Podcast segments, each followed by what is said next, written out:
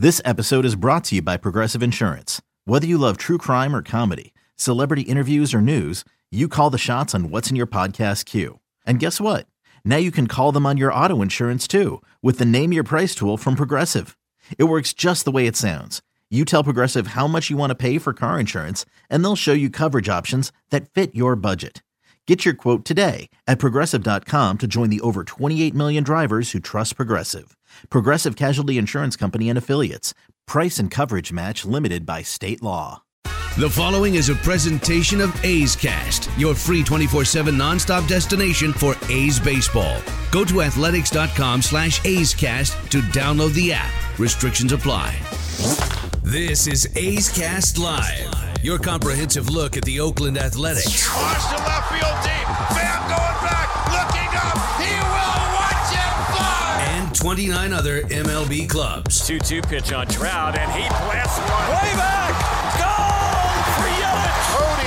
Cody Bellinger hits one out. Pete Rose. He's your home run derby champion. Join us as we take you inside the baseball universe. From spin rate to juiced balls to game-changing moments, we have you covered. Spend your afternoon with us next from the town, only on A's Cast Live. A's Cast Live. Here's Chris Townsend.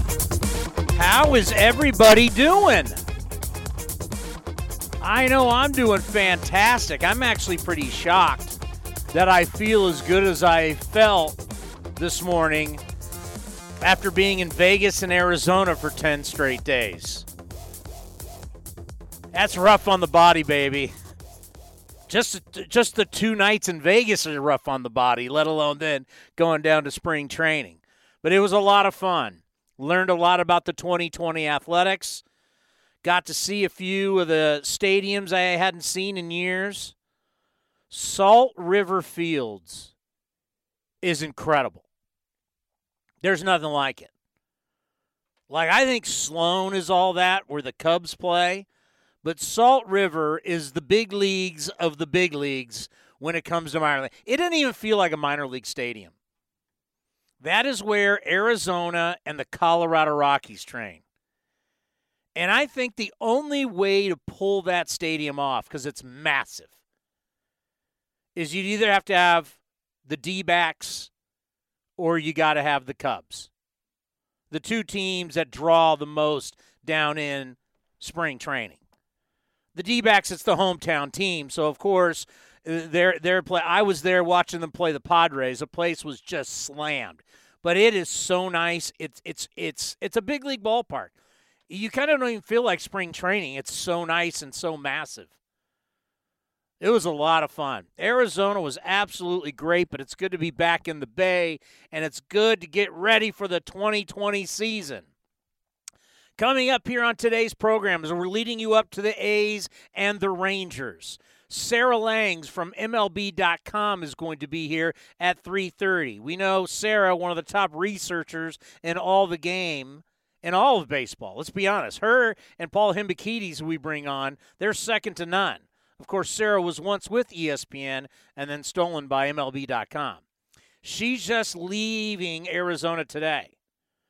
So we're going to get uh, her thoughts of what she saw Cactus League action. Mike Bassitt, former big league pitcher, now does Rangers pre and post, gave up home run number seven fifty-six to one Barry Bonds, who has made his way back into the news. Oh, I cannot wait to talk a little Barry Bonds today. And then G. Kipe, Glenn Kuiper, are they call, they're calling the game tonight? They're not? No. No? Why?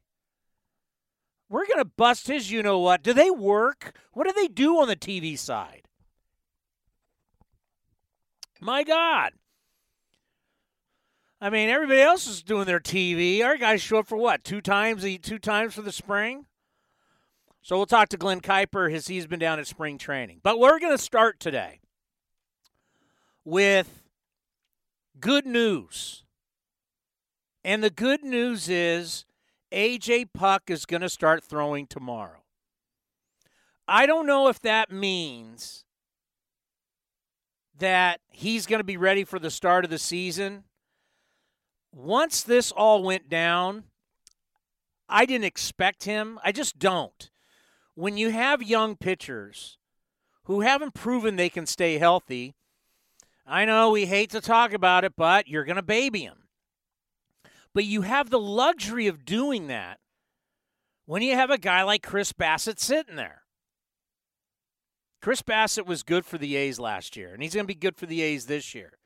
And it gives you the luxury to tell A J Puck or whoever that goes down, you know, if you're you're monitoring the, the innings of Jesus Luzardo, you know, the bottom line is Chris Bassitt is there for the rescue.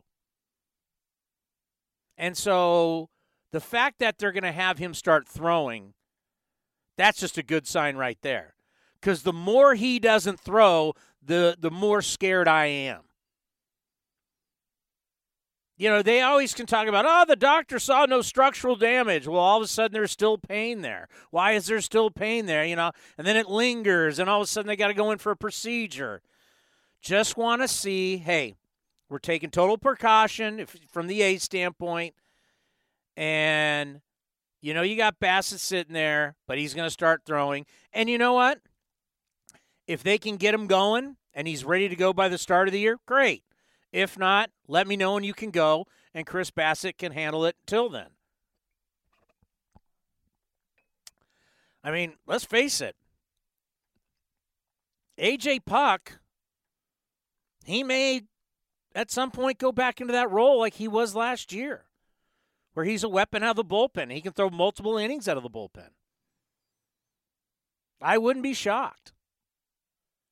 Not every single guy who you think first-round pick, going to be a starter, throws ninety-seven ninety-eight, wicked slider. He's like Randy Johnson, doesn't always end up being a starter. I'm not saying he's not.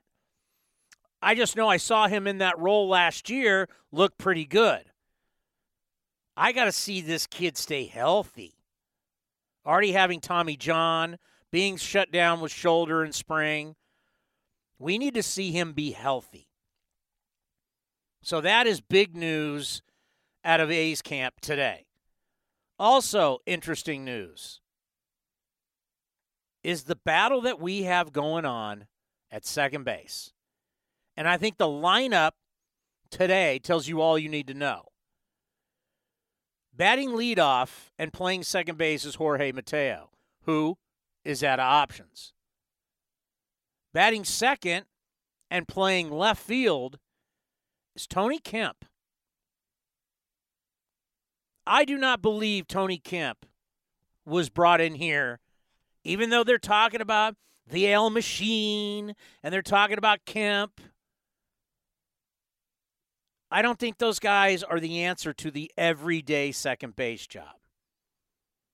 Kemp is playing left field. Machine's playing first base today. Versatility, versatility, versatility.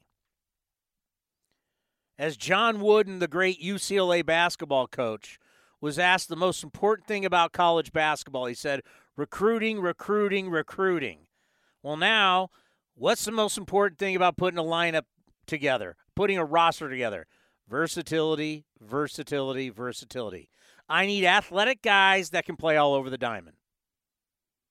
I need you to be able to play the outfield. I need you to be able to play the infield, and I need a bunch of you to do it. Especially now, too, with that twenty-sixth man on the roster. I don't think they want to lose Mateo. I don't think they want to lose Barreto.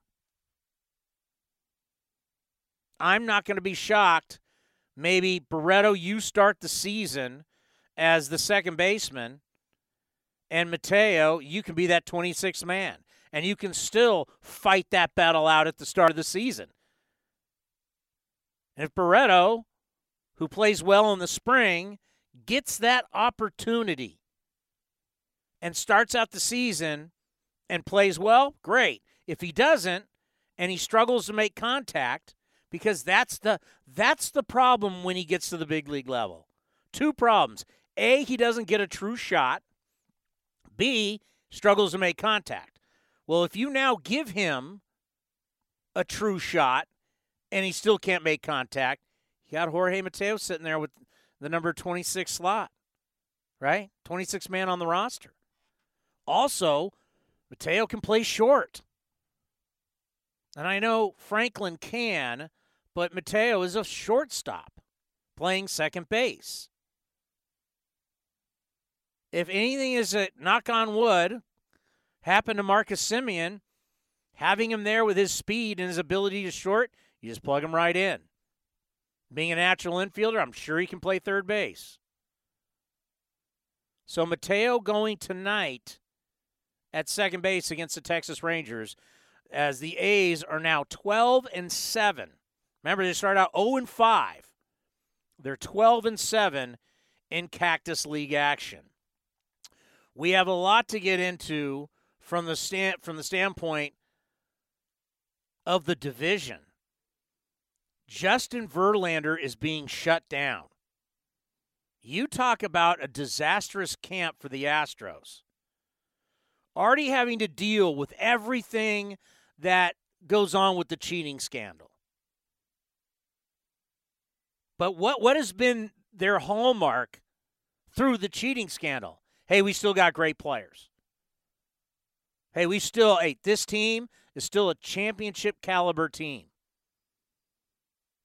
Now, Verlander, it's just a lat. With that, that can linger, but you're not. It's not shoulder, it's not elbow. But you start the season with Gerrit Cole in New York and Justin Verlander on the shelf. When the, one of the reasons why the Astros have been so good is they've gotten out the hot starts while the A's haven't. And that's why the Astros won one hundred seven and the A's won ninety-seven. ten-game difference. What happens if the Astros don't get out to a great start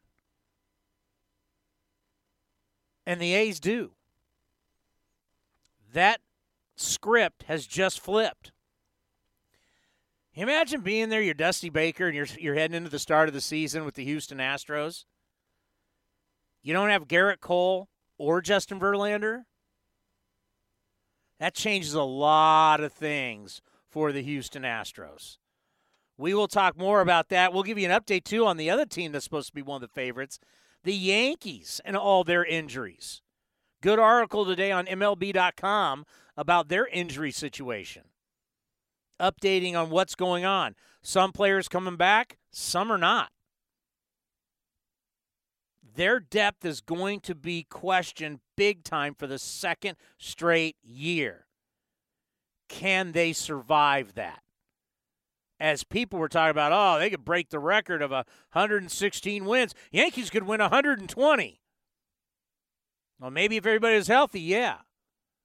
But not everybody is going to be healthy. And their big two monsters just can't stay on the field. But speaking of monsters,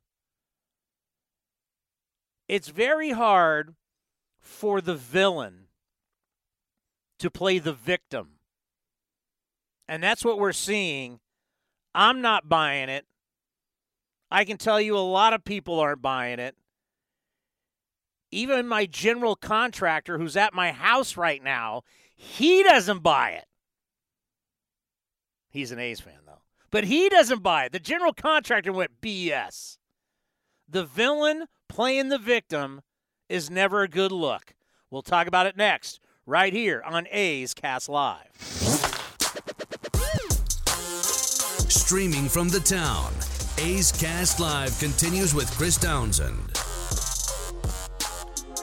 Opening day is coming up quick, March twenty-sixth. Time to get your tickets and get ready for a great twenty twenty season. First pitch for the home opener is one oh seven.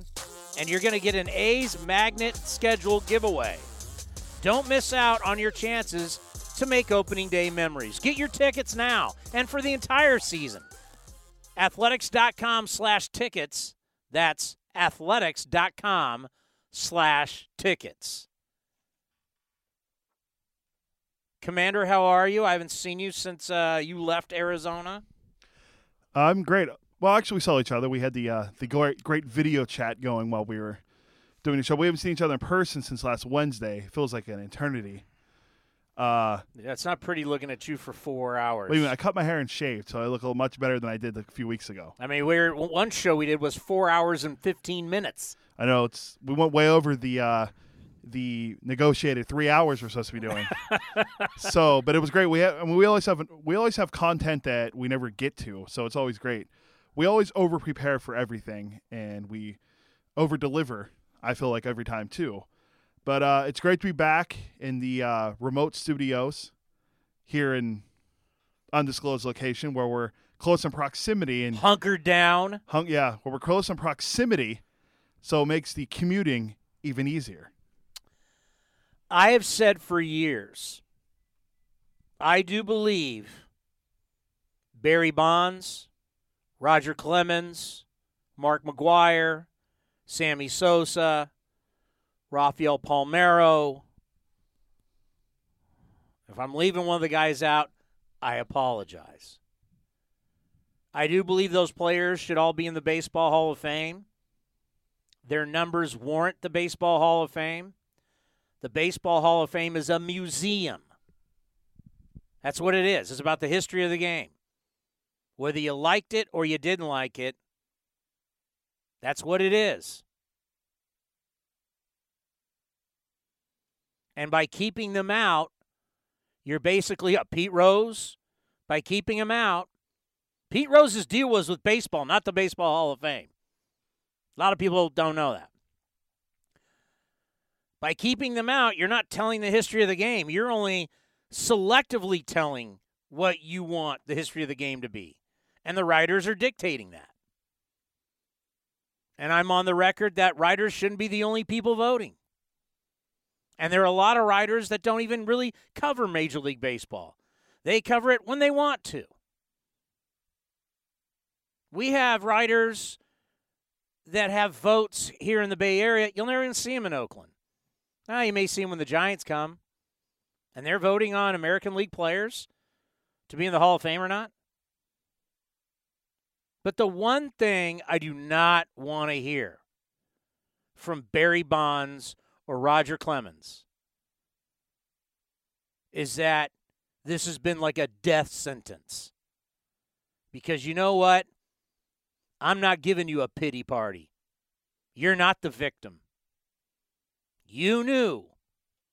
You knew exactly what you're doing. And when you were doing it, you were profiting big time. And you knew, if you ever got caught, that this is what your world would be like. This was your gamble. And people go, well, wait, wait, wait, wait, wait, wait. Barry Bonds never tested positive. Well, they weren't testing. But you know what Barry Bonds did do? In front of a federal grand jury, admitted to taking the clear and the cream. He just said he didn't know what it was. He played the ignorant case. But he said he took it. So he did it. But the Game of Shadows, the great book by Lance Williams and Mark Federuwata, chronicled Barry Bonds, anabolic steroids before Victor Conte. He and Barry threatened to sue, and of course he didn't, because both those guys said, our sources are so good, bring it on. And there's overwhelming evidence against Clemens. And they're the two guys that don't want to own it. They don't want to own it. A-Rod owned it. How many times do we have to talk? A-Rod owned it. And what happened? He's now back to being the face of baseball. He and J-Lo are such a great couple. They're doing TikToks. He's Sunday Night Baseball. He's Fox. It's because he lied, he lied, he lied, got caught, and then finally said, I'm sorry. Said, I'm sorry. These guys have never said anything. Does this sound like a death sentence to you? Barry Bonds in his career made almost one hundred eighty-nine million dollars. one hundred eighty-nine million dollars. Does that sound like a death sentence? A seven-time M V P. He won. He got the awards. He got the money, he got the awards, he got everything he wanted. The All-Star Games, the Silver Sluggers. Is that a death sentence? You got away with it. Eight gold gloves. Now, all of this didn't happen under steroids. I, I, I do believe he won three M V Ps before the juice. But you stole Hank Aaron's home run record.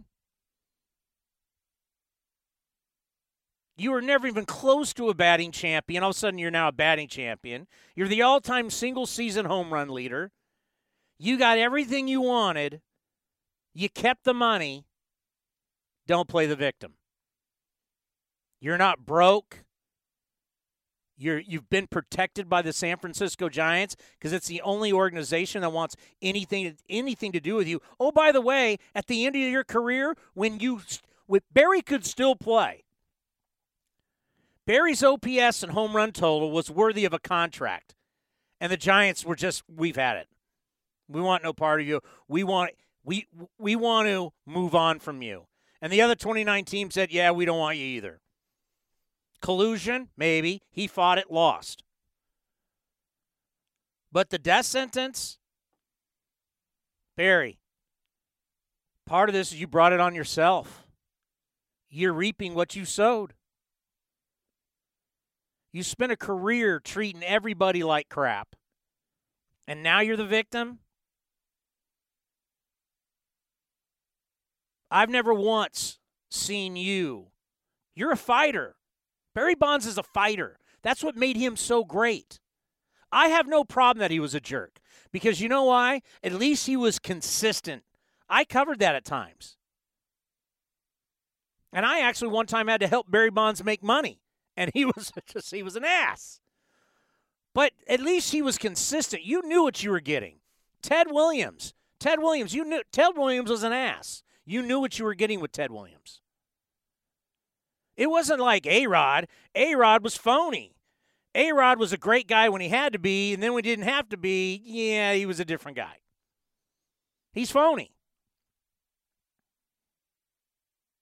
Bonds was consistent. He was who he was. Hit, Jeff Kent was the same way. You knew what you were getting with those two guys every single time you went in the clubhouse.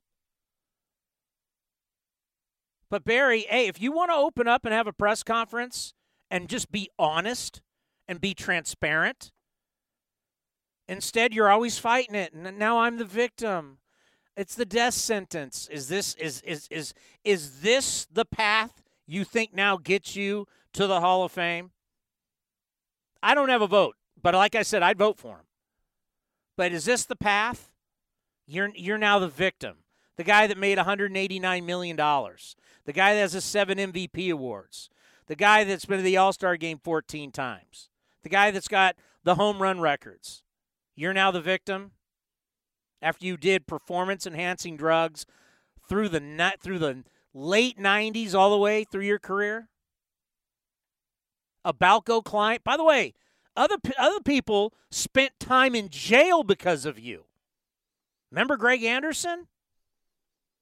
Greg Anderson spent time in jail for you, and you got the death sentence? Greg Anderson lost his career. Greg Anderson couldn't see his child. I think he had a son. And they kept putting him in jail and putting him in jail for you. You didn't go to jail. You didn't serve any time. Clemens didn't serve any time. Victor Conte did, the guy you did business with. There's people around Barry that spent time in jail. Barry didn't spend time in jail. Oh, I have the death sentence. No, Barry, you got away with everything, and now you're into cycling. And you're back to looking like you normal, like you like you used to, like a regular guy, not a monster. Oh, these guys are just lifting a lot of weights. Hey, by the way, you can lift a lot of weights. Your head doesn't get bigger. Doesn't work that way. I will not stand for him acting like the victim. He's not a victim. There's victims out there. He's not a victim. Mark McGwire owned it. And what happened? Got back into baseball. Won a ring with the Cardinals. Worked for the Dodgers. Worked for the Padres. And you know what Mark McGwire got to do?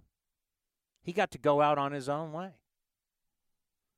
Mark McGwire's kids are older, and they're playing ball now. Mark McGwire left baseball on his terms. the thing that people are forgetting with Barry is if he feels like he had a death sentence, then he wouldn't he wouldn't have been the hitting coach for the Miami Marlins in twenty sixteen under Don Mattingly. Now he only he only went one year. There was you know rumors of uh, work ethic and all that stuff. I mean, when you're one of the greatest hitters of all time, you're trying to teach guys to hit a home run. It's I mean I can see where your frustration is, but you are teaching Giancarlo Stanton and uh, Christian Yelich and all those guys. So if he feels like he had a ban, I'm sorry you, you don't, because you were coaching the Miami Marlins and you're still coming to the ballpark in a, in a capacity with the Giants. You're at spring training helping the Giants. Everyone knows how I feel about Barry because that, I'm a Pirates fan and uh, Sid Bream and all that stuff. And yeah, he'll go. He I think he's going to get into but, the Hall of Fame. But, but, but the problem when you do that, you make it personal. It's of course. I'm, not, I'm trying to not make this personal. No, I know you're I'm not. Trying to, I'm trying to, you know. San Francisco is the only place I'll have anything to do with them. They're now protecting him because they should. He helped get that ballpark built, that, and they've made a boatload of money because of Barry Bonds. Just like if Jason Giambi shows up, Jose shows up, McGwire shows up for us, we, we're all in. So I understand it. But they're the only, you know, now that they've retired his number, and it was kind of like his Hall of Fame because – you know, he may never get in. They're protecting him, but the fact that he's trying to play the victim for me is disgusting. I was there for that, too, the Bonds jersey retirement. You know who they played that day? My beloved Pittsburgh Pirates, and the Pirates won that game.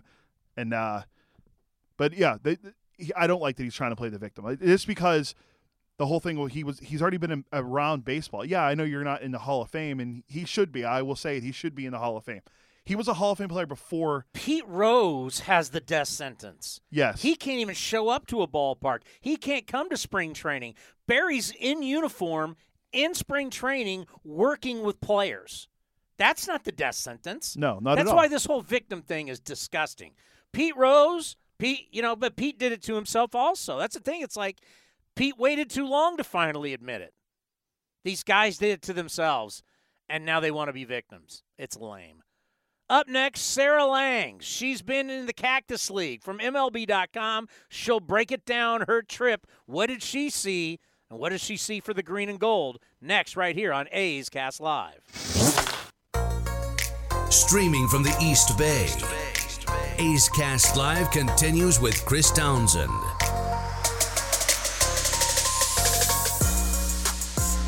Before we get to Sarah Langs, three-game sweep plans. They are on fire. Come enjoy a day or night game at the ballpark. Family, friends, co-workers. Groups that purchase a three-game sweep plan receive forty percent savings on single-game suites. This sweep plan includes some of the biggest games throughout the twenty twenty season. Giants, fireworks, promotional deals. Check out all the information, athletics.com slash groups. That's athletics.com slash groups, or simply email groups at athletics.com. Why do I seem so faint? Turn my mic up a little bit. Give me a little more, yeah, a little more juice. Do we have Sarah? Sarah, are you still in the Valley of the Sun, or are you heading back to the East Coast yet? Heading back, heading back, but we had a great, I guess, five days there, which was awesome, and I got to see some baseball, which is the best thing in the world. Yeah, welcome to that. Is this your, how many times have you been to the Cactus League? So this is our eleventh straight year going down to Arizona for spring training, which is crazy to me. It's like all of a sudden, it still feels like we're good with it. All of a sudden, we're doing it for more than a decade. Sarah, we're going to call you right back. Your cell phone isn't very good. We'll call you right back. Okay. Okay. Uh-oh. See, you can sit there and you can wait, and you're like, is it going to work? Is it not going to work? Is it going to work? And then sometimes you just got to move around. Is she at the airport? I think so. Get near a window. I mean, it's just, you know, that's a tough thing, too, when you're when you're the guest and you're talking. You don't know that you sound like, rah, rah, rah, rah, rah. You don't know that. But it's just uh, the way of the world. eleven straight year. The Cactus League is so much better than the Grapefruit League sucks. Even though I've never done it, I just know I, I, I just, they're not close to each other. The majority are not close to each other. I mean, it's not like it is in Arizona. Sarah, how is that? Is that better?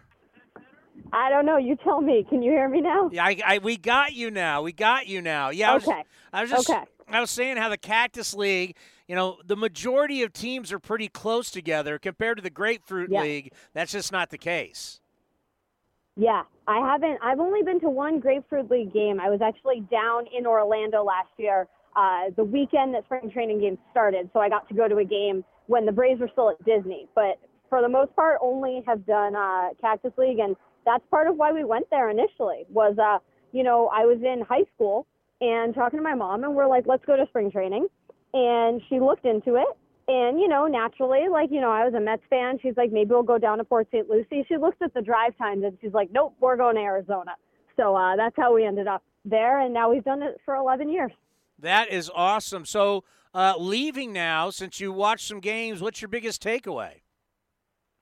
That I love baseball so much, and it's like I can't – I don't know how I could forget it when, you know, I, I know it all the time, but just being there was so much fun. But uh, one exciting thing, I mean, Bay Area, not the A's, but uh, Darren Ruff has looked really good for the Giants. I mean, when he first came to the plate in the first game we were at, I was like, this guy, I didn't realize he was still around.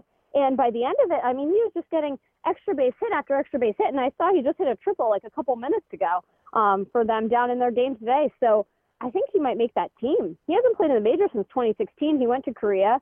So he could be the uh, next Eric Thames right here. Yeah, I'm not expecting much out of the San Francisco Giants this year. I know your I know your mom's yeah. not going to be happy about that, but it's a very strange rebuild. Uh, last year, it looked like it was going into rebuild mode, but then all of a sudden they started winning, and it was like win for Boach, and then they end up being bad. And you still got you still got quite a few old guys making a lot of money there. It, it's it, they're in a weird position right now.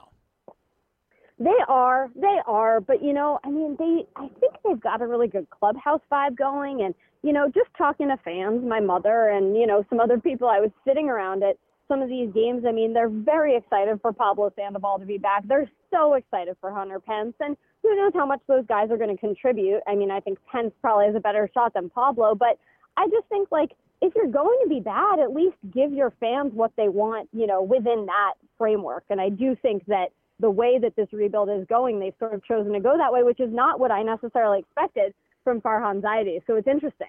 But uh, at least for this year, that's sort of the, what they've got going.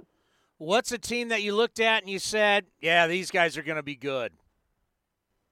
Well, the Dodgers, but that's an easy answer. But we saw them a couple of times. I added an extra Dodgers game on our schedule because I want to see Mookie twice, which my Giants fan mother had some thoughts about, but we did it. Uh, but they they looked really good, and we didn't even see everybody. I mean, Bellinger wasn't playing, but, you know, watching the White Sox was really fun. I don't think they're going to win that division, but I've been riding this train that, you know, hopefully they're going to be a fun, exciting team, maybe miss the playoffs, maybe make a wild card, but, you know, make some noise. And watching Luis Robert play the other day, I I feel good about that. Keuchel did not look great, which was concerning because, I mean, it wasn't necessarily even the best Giants hitters, but uh you know, offensively, those guys look like a lot of fun. Yeah, it, there was a game earlier this week down in Arizona between the A's and the Dodgers, and some people were at the game, and some uh, national columnists who was kind of like the, the game to be at that day, and we got a chance to catch, catch, you know, Ken Rosenthal and Bob Nightingale, and they were like, you know, hey, we may be looking at a World Series preview right here. Ooh, that's fun. I could see that. I mean, I, I we didn't see the A's, you know, because I would have come down and said hi to you for sure. But uh, I, I like them. I like what they've got going. You know, we'll see. I mean, my entire perception of the A L West is changing pretty frequently. And uh, definitely with this most recent news about Justin Verlander and that he has a diagnosis. I saw mild lat strain. You know, we'll see what how long he's out for that. But uh, definitely the fact that there's something, and it seems like, I don't know if they've said it, he's officially out for opening day, but just looking at it, it doesn't look like he's going to have what we would consider a healthy season. I mean, that really opens the door there. And I think the A's are positioned better than the Angels because I just, that Angels starting pitching, I, I just don't know what you're looking at, you know? So, I mean, I, I could see it. I would love to see that. That would be so much fun. California World Series. Well, and, and talk about Verlander being shut down, Cole leaving, Lance McCullers Junior Yep. is going to be he's going to be uh, on, on a innings limit. You start to look yep. at the vaunted pitching staff of the Houston Astros starting twenty twenty, and it just does not look the same at all. It really doesn't, and I mean we saw so many flaws in Zach Greinke in the postseason last year, and you have to wonder how much of that was, you know, postseason issues like we see with a guy like Clayton Kershaw, and how much of it was, you know, who he is now. I mean, he certainly did not pitch the way he'd pitched in the regular season, in the in the postseason, but he wasn't, you know, the Zach Greinke who had a, you know, one ninety E R A, you know, back in twenty fifteen uh, last year. So it'll be really interesting to see. I think that there's a lot of pressure on him, especially depending how long Verlander is out. Uh, You know, I, certainly, you know, McCullers is so good or what from what we've seen, but of course he's not going to be pitching a whole lot, and you can't put that kind of pressure on a guy coming back from Tommy John. So I, I agree. I mean, it was already a big hit just using, losing Gerrit Cole, but it could be a lot bigger. I mean, two teams that were two of the favorites now head into the season with ma- major, I mean, losses for the Astros. Now Verlander shut down. And we're about to do a whole thing on the Yankees and all their guys. It's amazing how banged up they are to start twenty twenty. I mean, it's incredible. I remember because I, I covered a lot of Yankees games last year for the Yankees and also whoever the visiting teams were. And I remember as the injuries started to mount, you know, some of the older, more national writers saying, you know, people saying, have you ever seen something like this? And these guys are like, yeah, yeah, you know, this happens. We're we're putting a lot of focus on it because it's the Yankees that these things happen. And by the time we got partway into the season, nobody was saying that anymore. I mean, we've seen teams use the injured list a little more. The Dodgers in twenty seventeen did, but that was also partially uh, strategic. Um, but just the, the magnitude and the gravity of the guys who have been out. And I, I don't know. I, it would be incredible to me if they can do what they did last year, take it all the way to a game seven in the American League Championship Series with the same volume of injuries again. And it's concerning. You know, I mean, at least Gerrit Cole is okay, right? I mean, at least they've got that. Yeah, I mean, he just can't pitch every day. That's a problem. That is. It's a big problem. Okay, so we know that there is going to be a divorce in Cleveland, Lindor and the Indians. It's just inevitable. Negotiations have been shut down. When do you move him? When when is the best time to get the best value for this star shortstop? I mean, I think you have to do it at the deadline. I mean, the thing is that, you know, the longer you wait, the less you're going to get back. I mean, that's basically what we saw happen with um, the Orioles and Manny Machado. You know, I mean, they basically waited till the last possible moment, and they didn't get a whole lot back based on everything that I understand about that. And, you know, there's the C B A looming. There's a lot of things going on where it just seems to, you know, make the most sense to get rid of him. But he's also, you know, the heart and soul of that team right now. And, you know, they look like they really, they could be pretty good. I think the Twins are going to be better, but I think they're going to win some games. I mean, there's a lot of, a lot of hope for Shane Bieber and, you know, Clevenger, we'll see, but I saw, I think he threw today, or they said he's going to throw soon. They said that today. So, you know, their young pitching could, you know, carry the team to an extent. And that's the toughest decision, you know, is when you wake up on July first, it's like, oh, great, we're a game out, but how do we trade him in thirty days? And I, I'm so glad I don't have to make those kinds of decisions. Well, yeah, that's why it was great to see Yelich sign with the Brewers. You know, you, you yeah. see a team that doesn't have the same revenue streams as some of the big boys, but they're keeping their star player. And, you know, when Cleveland loses Lindor and all of a sudden you're looking around, it's just, you know, it's kind of, it's kind of sad. Yeah, it is sad. I, I was glad to see that. But, I mean, he's also so underpaid. I mean, that's so great. I'm so glad that he felt comfortable and wanted that security and chose to make that decision. But, you know, I can't fault either of them. I can't fault him for making that decision, but I can't fault Francisco Lindor, the best shortstop in baseball, one of the best players in baseball, one of the top ten players in baseball. You know, I can't fault him for wanting to see what he's worth on an open market. I mean, you have that kind of talent. You certainly deserve that moment, you know, and that's why it's just such a difficult, it's just so difficult to watch these things play out because I don't know, I, I really feel for both sides in a lot of ways, and maybe I'm being too kind or too open, but I just feel so bad for everybody involved. When I think about the Boston Red Sox and there's still kind of a dark cloud hanging over them. Why is it taking so long for the commissioner's office to come down with their reporting about what happened with the Boston Red Sox and, and, and, and sign stealing?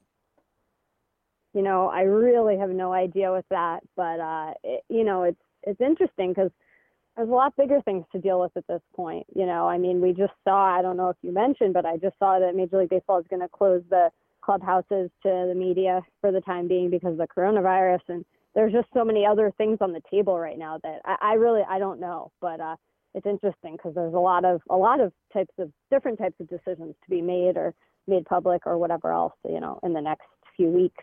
Oh, yeah, you're dead right, but they've been investigating this for a long time. That that That's what's my yeah. what's so weird about this yeah. is, like, they've been in limbo and couldn't hire a manager, and it's like, well, if it wasn't as bad as the Astros, why is it taking you so long?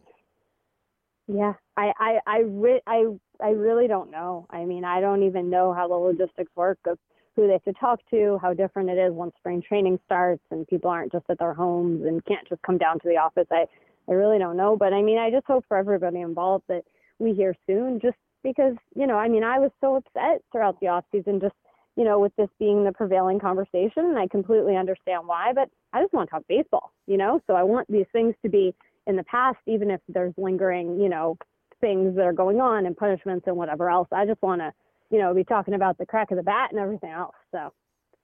Well, it's so good that you had a great time with your mom down in the Valley of the Sun. Next year, you need to come to an A's game.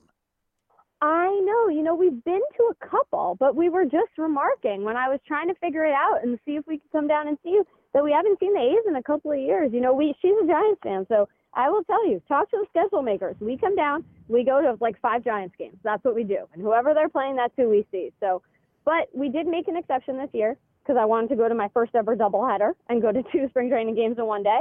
So uh, we will uh, we'll look at the schedule next year, and hopefully we can make it make it work. Because, I mean, we want to come down and see you. We want to see the whole setup. I want to see the setup, you know, at the stadium there and everything, and come say hi to everybody. So. Oh, yeah, we got to take you down, introduce you to Bomel, some of the players. For sure. I mean, my mom went to Cal. She loves him. She loves anybody who went to Cal. We were so excited to see Andrew Vaughn. We saw the White Sox, I mentioned, on Saturday. Andrew Vaughn, he went to Cal. You know, very exciting to see that. So, uh, but, yeah, no, we, we, we'll come down. We'll, I'll, I'll say it now. I'll say even we can take a day off from the Giants. We can figure it out. But we will make sure to come down and see you guys next year for sure. Great stuff, as always. We'll talk to you soon, and stay safe travels back east.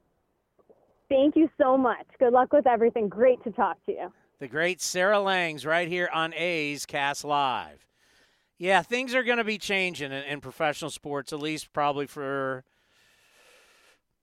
uh, I don't know, weeks, months. You know, the way things are going to be dealt with athletes and, and media and fans. And Major League Baseball is going to be following along what, what we're seeing in the N B A and the N H L is – you know, the media is going to keep a distance. They're going to try and isolate the players as best they can. I know there's a, a phone call. I probably, probably, I think it was at five o'clock Eastern uh, that went down. But what, what are we hearing from Jeff Passan? So Jeff Passan of E S P N is reporting on Twitter that Major League Baseball will join the N B A and N H L in closing clubhouses to to the media due to the fear over potential spread of coronavirus. M L B plans to monitor local markets, remain nimble if local health authorities recommend games not be played. One option, sources said, is for teams to play games at different locations outside of their metropolitan areas. Now, regarding the media restrictions, players will be available in press conference settings as well as outside the clubhouse, though during the interviews they will be asked to abide by the C D C suggestion that they keep a six-foot dif- a six-foot distance from reporters, sources told E S P N. All that is not a, a not a major deal. All that is you can easily bring a player out. I mean, if if you watch the Golden State Warriors, the Golden State Warriors, they bring their players out. They get up on a podium. There's microphones. You can pass microphones around. I mean, that's the thing also. It's like, well, then, you know, you worried about, you, you know, the media being all together. And I was just I was just in Arizona. It's it's the amazing amount of people that are all around each other at these games. Then at night, I mean, that's one thing. Italy has basically done a full-on crack, uh, crackdown on the entire country. They're basically like quarantining the entire country right now. Don't leave home. And I was reading something, uh, I believe it was on C N N, where one of the doctors said, if we could all just stay in our houses for two weeks, we could control this thing. But uh, it's really scary stuff, especially, you know, if you're flying around and now you're going to talk about putting, you know, the N B A and the N H L, it's, you know, anywhere between, you know, sixteen to nineteen thousand people in one building together. Baseball's a little bit bigger. Scary. Yeah, and also the uh, prof- top professional league in Japan, they postponed their beginning of their season due to the the fear of coronavirus, which they were supposed to start six days before the Major League Baseball season on March twentieth, where our home opener is on March twenty-sixth. So we're seeing it happen. The N B A is talking about potentially playing games in front of an empty arena, like where we saw the White Sox and Orioles play a game in front of an empty stadium. The N B A is talking about, you know, that it's not reported that's going to happen, but there's I've been seeing stuff on Twitter that could potentially be an option. This is this takes me back to whenever I was, I think, like middle school. Whenever uh, what was the big thing? I think it was SARS then. Like I couldn't go on a field trip to Toronto because of all that stuff that happened. So we went to the great city of Cleveland for a field trip, but. This is uh, scary stuff going on right now, and I, I commend everyone that's getting ahead of this and Major League Baseball now joining the N H L and, and N B A and limiting access, which is probably a good thing. Yes, no doubt about it, because we've got to defeat this. And, you know, the number one thing they keep telling you, wash your hands. That's what we keep That's what we keep being told, wash your hands as much as possible. I was looking at this uh, article. Best ways to protect yourself. Avoid close contact with people who are unwell. Avoid touching your eyes, nose, and mouth with unwashed hands. Use tissues to catch coughs and sneezes. Then put them in the bin and wash your hands. Wash your hands often with soap and water. That is from an article talking about Italy and on the B B C News. So we'll see more coming down here with spring training. But everybody protect yourself. That's the number one thing. It's hard to go from that to talking about injuries, like injuries really matter. But uh, that is something that, that's going on right now with the Verlander being down with a mild lat strain. Do we still have someone coming up here at four? No, no. Next guest is at four thirty.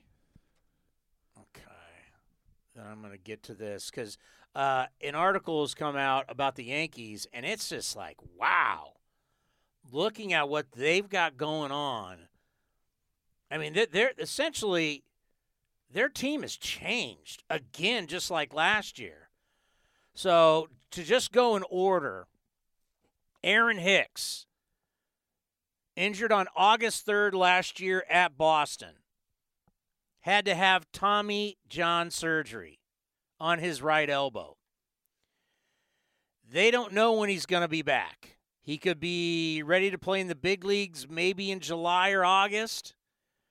The time frame for a position player obviously is different from a pitcher. They now lean more towards fourteen months with pitchers, so we'll see with Hicks. Next on the list. Aaron Judge, stress fracture of first right rib. This one just seems really odd. He injured this on September eighteenth and supposedly felt normal soreness during November workouts, then shut down on-field activities late January due to discomfort in right shoulder. He complained about his right pec in late February. It took ten to twelve tests before a C T scan highlighted a stress fracture. Judge has been told to rest for two weeks, at which time a new C T scan will be taken to evaluate healing. Best case scenario would have Judge resume on-field activities shortly after date, though Judge said he has been ruled out for opening day. Aaron Boone said that surgery to remove the rib may be considered if rest does not heal the injury. A stress fracture of the rib on September eighteenth, twenty nineteen? You may have to have surgery months later to remove it? That is odd. The Big Maple, James Paxton, microscopic lumbar discectomy and removal of a cyst. So we know he had surgery. Time for his return. Could return to a big league mound in three or four months. Then we go to Severino. Oh, excuse me, Gary Sanchez. Sore, look at all these guys that are hurt. Sore lower back. After initial saying that he was aiming to have Sanchez in the lineup, according to Boone, they decided to take a few days rest and travel across the state of Florida for two games this week. Boone now says that he expects Sanchez to catch on March thirteenth, which will be Friday. So we'll see if Sanchi is behind the dish on Friday. Luis Severino just had Tommy John surgery. Go back to that twelve to, even on this, they say twelve to fifteen month process. He's out for all of twenty twenty. They'll hope to have him back in twenty twenty-one. Guy expected to be their ace before Gerrit Cole. And then the big man, Giancarlo Stanton, formerly known as Mike Stanton. A grade one strain in his right calf. Brian Cashman said he does not expect Stanton to be ready for the March twenty-sixth season opener, but the Yankees believe Stanton could be ready for big league action sometime in April. These are pretty big names. Giancarlo Stanton, Luis Severino, Gary Sanchez, James Paxton, Aaron Judge, Aaron Hicks.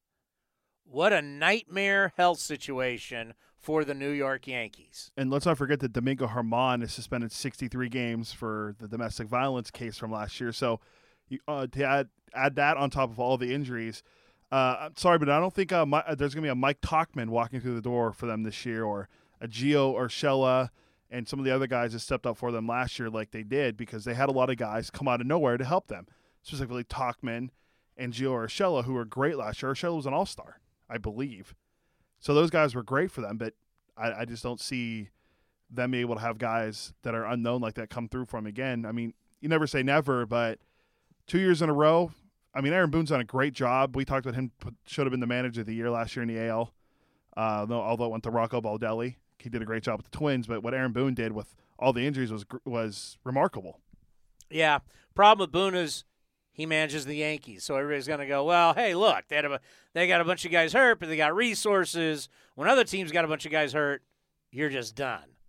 Yeah, I, although I wouldn't say the resources of Tauchman and uh, Gio Urshela. That's true. They both are, played big. Are guys that they were looking at. I mean, when those guys are playing over players like Clint Frazier, who are supposed to be the future of your organization. But then you can give Gerrit Cole three hundred twenty-four million dollars. Yeah, well, can't pitch every day, though.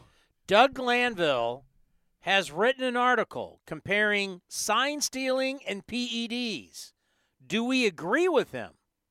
I think we're going to have an interesting conversation about it next right here on A's Cast Live. This is A's Cast Live, your comprehensive look at the Oakland Athletics. Watch the left field deep. Bam going back, looking up. He will watch it fly. And twenty-nine other M L B clubs. two-two pitch on Trout, and he blasts one. Way back. It's one out. Pete Rose, he's your home run derby champion. Join us as we take you inside the baseball universe. From spin rate to juiced balls to game-changing moments, we have you covered. Spend your afternoon with us next from the town, only on A's Cast Live. A's Cast Live. Here's Chris Townsend. All righty. Hope everybody's having a good day. We got baseball coming your way here on A's Cast. It's the Athletics and the Rangers. What is that? What, when is first pitch? We're now on the same time zone, which is nice. Uh, six oh five, first pitch. And I will have A's Total Access for you at five thirty. Game called today by the face of the Stockton Ports, the great Alex Jensen. Alex Jensen will be doing uh, play-by-play till Friday, right? I think he does Monday through Thursday. So, yeah, he does the so four four days this week.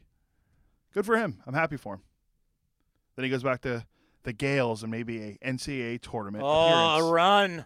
A run for the Gales. See if Randy Bennett's team can finally put that run together. And, well, maybe take down Gonzaga in the uh, W C C tournament first.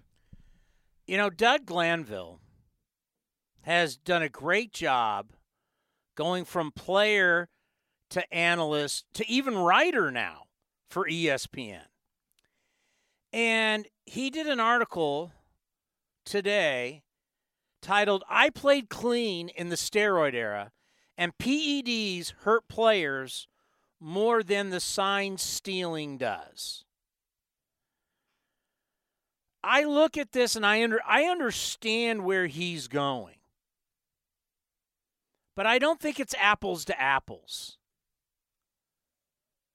You could you could fire back at me and say, hey, cheating's cheating. But where I don't think that it's apples to apples is that taking a, a performance-enhancing drug and putting in your body is an individual decision. You say, and, and, and, and remember, guys weren't walking, you know, guys didn't have needles in their hands and they're walking through the clubhouse in front of everybody. And, and, you know, I mean, this was an individual thing that you did privately. Maybe there was a teammate or two that you talked to or maybe helped you inject.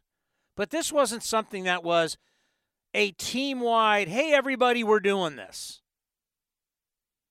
That's where I see the big difference.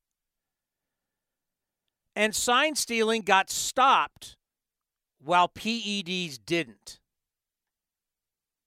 Like Doug Glanville, for example.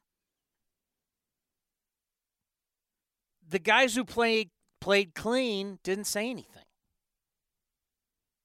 They spoke out against P E Ds, but, you know, what did that really mean? I mean, if you would have stepped up and said, yeah, that guy's cheating, that guy's cheating, they didn't do it. So no one stopped it. Finally, people had enough. The difference between what's been happening in baseball, if you believe there's multiple offenders, is that this is a organizational-wide thing. The G M knows it. The lower-level employees are putting it together. The players are using it. It now became team-wide. I'm not saying teams didn't know about P E Ds. You know, part of the problem with the P E D era was that they weren't testing for it. And a lot of that had to do with Donald Fear and, and the Players Union. The Players Union threatened holy war. They threatened work stoppage if you wanted to test the players. The players didn't want to be tested. The Players Union didn't want them to be tested. So that should be on them too. That, that's the whole thing about there, there. There's so many different layers of the P E D era that you could get into. But I just see the difference is the Houston Astros organization, though it was an organizational deal. From the G M to the manager, the players, the coaches, they were all in it together. It was a team deal versus a personal deal with P E Ds. Did that make sense? Yes, completely, because the Astros thing is more of it's a team, like you said, it's a team thing where players individually choose if they want to take performance-enhancing drugs, and Doug mentions in there saying that if you take P E Ds, it's going to put you on the downside of your career. I don't always agree. I don't agree with that because if it's true that Barry Bonds did it, his career was pretty good after he took it for a while. Where I know in, the, in Doug's article, he talks about Marlon Byrd, who takes his spot in Philadelphia, and then Marlon gets suspended like, you know, years, years later in two thousand twelve. But I, I agree. I, I don't think this is an, this is, they're completely different things in my opinion. I agree with you. I don't think you can compare them as the same because I, they're both to me. They're both cheating, but they're different. They're both cheating in different ways. Yeah, one is a, you know, it's not like there's emails going to the general manager saying, hey, all these guys are on steroids and we're giving them the steroids. Yeah, it's not like they're pa- – yeah, they're saying, hey, you know, if you want to – hey, come in if you want to get which the shot. They did, which they did in football back in the day. We're having a meeting at, at two p.m. Come down if yeah. you want to get your shot. Like yeah. They're not doing that where, you know, we saw with the Astros, there were emails being sent around with Dark Arts and uh, Code Breaker and all this different stuff, you know, talking pretty much about cheating, where you're not seeing players sending out, you know, emails amongst each other t- on their uh, – that'd be like you and I sending email out on our athletics emails. Yeah. About saying stuff and saying, hey. hey two thirty, come get that old shot in your rear end. Yeah, come on down. We're, we're giving out a free clinic. Like, these are completely different things. I'll, I, I agree with you. Doug has done a nice job going from player to analyst but to writer. But he is – but the, where he is right is because the P E D era, we don't exactly know. Yeah, we, do, we have no idea how many players are doing we it. We don't have no idea exactly where it started.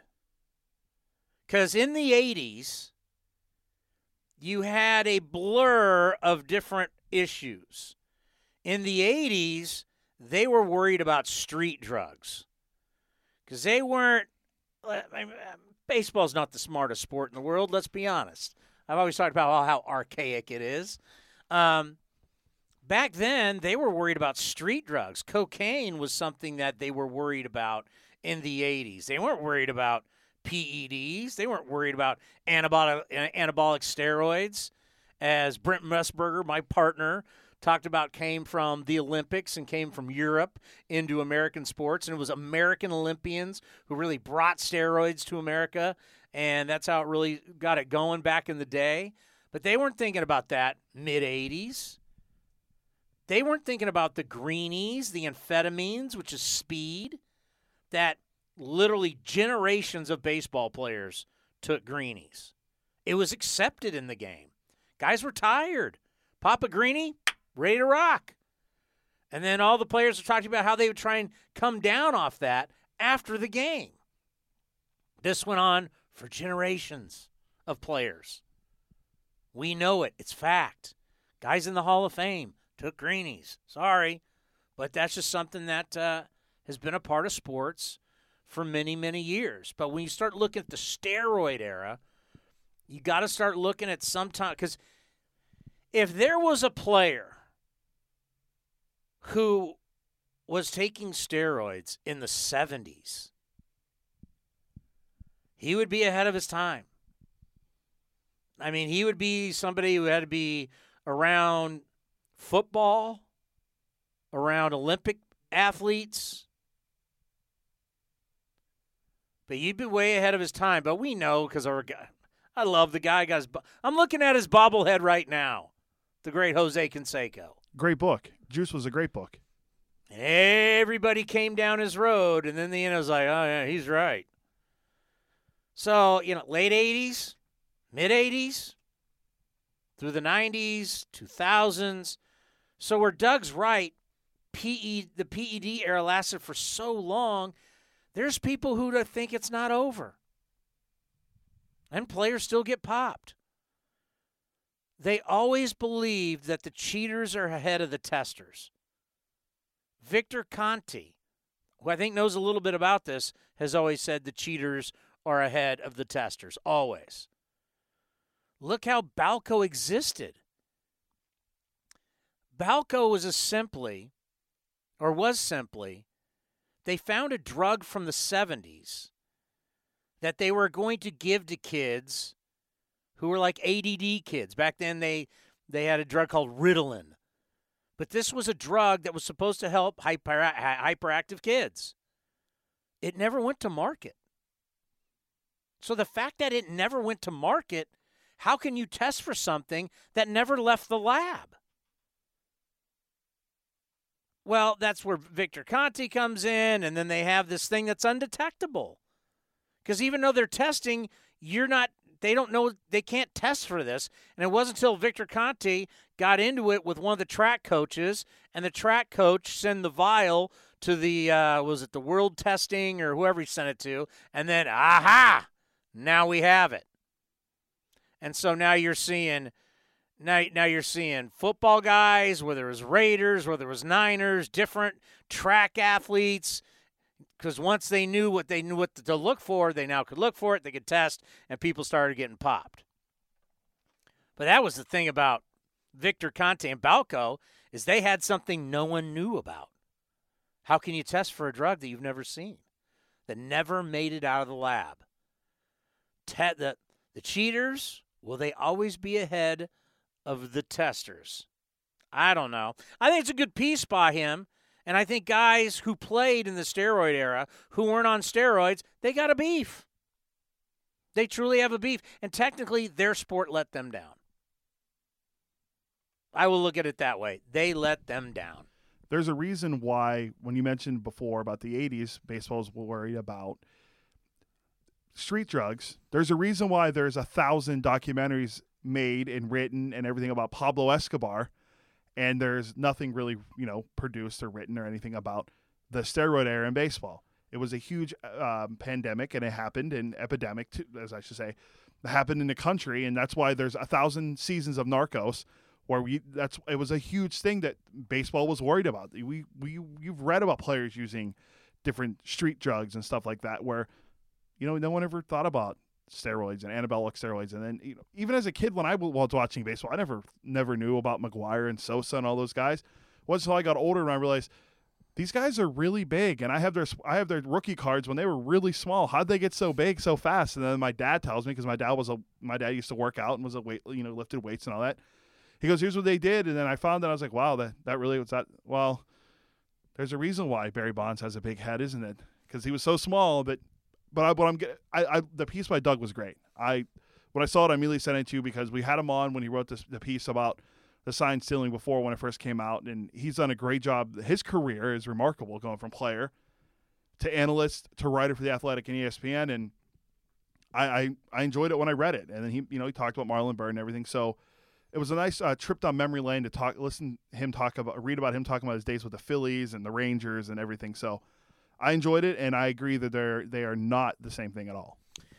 C B S Sports is reporting one minute ago, games will reportedly be played as scheduled. Media access to Clubhouse will be limited, which we already told you. So the commissioner got on the phone tonight with all thirty owners, and games will be played on schedule until further notice. Coming up next, breakout players. eleven breakout players in baseball. Will one be an A? You'll find out next right here on A's Cast Live. Now back to A's Cast Live. Here's Chris Townsend. All right, it's your last chance to get A's access for the twenty twenty season, and it's April third. You know the deal, fifty percent off concessions, twenty-five percent off merchandise, ten dollars prepaid parking, free ticket exchange, and, of course, access to every regular season home game. The best deal in professional sports won't last all season. Go to athletics.com slash access. That's athletics.com slash access. It just kind of works for everything, right? You want seat plans? You go to athletics.com slash groups. You want to listen to A's Cast? One click, no brainer, athletics.com slash A's Cast without the apostrophe. See how it works for everything? Athletics.com slash tickets. It's pretty simple. You want tickets, you want suites, you want A's Cast. Just, it's going to be athletics.com slash boom.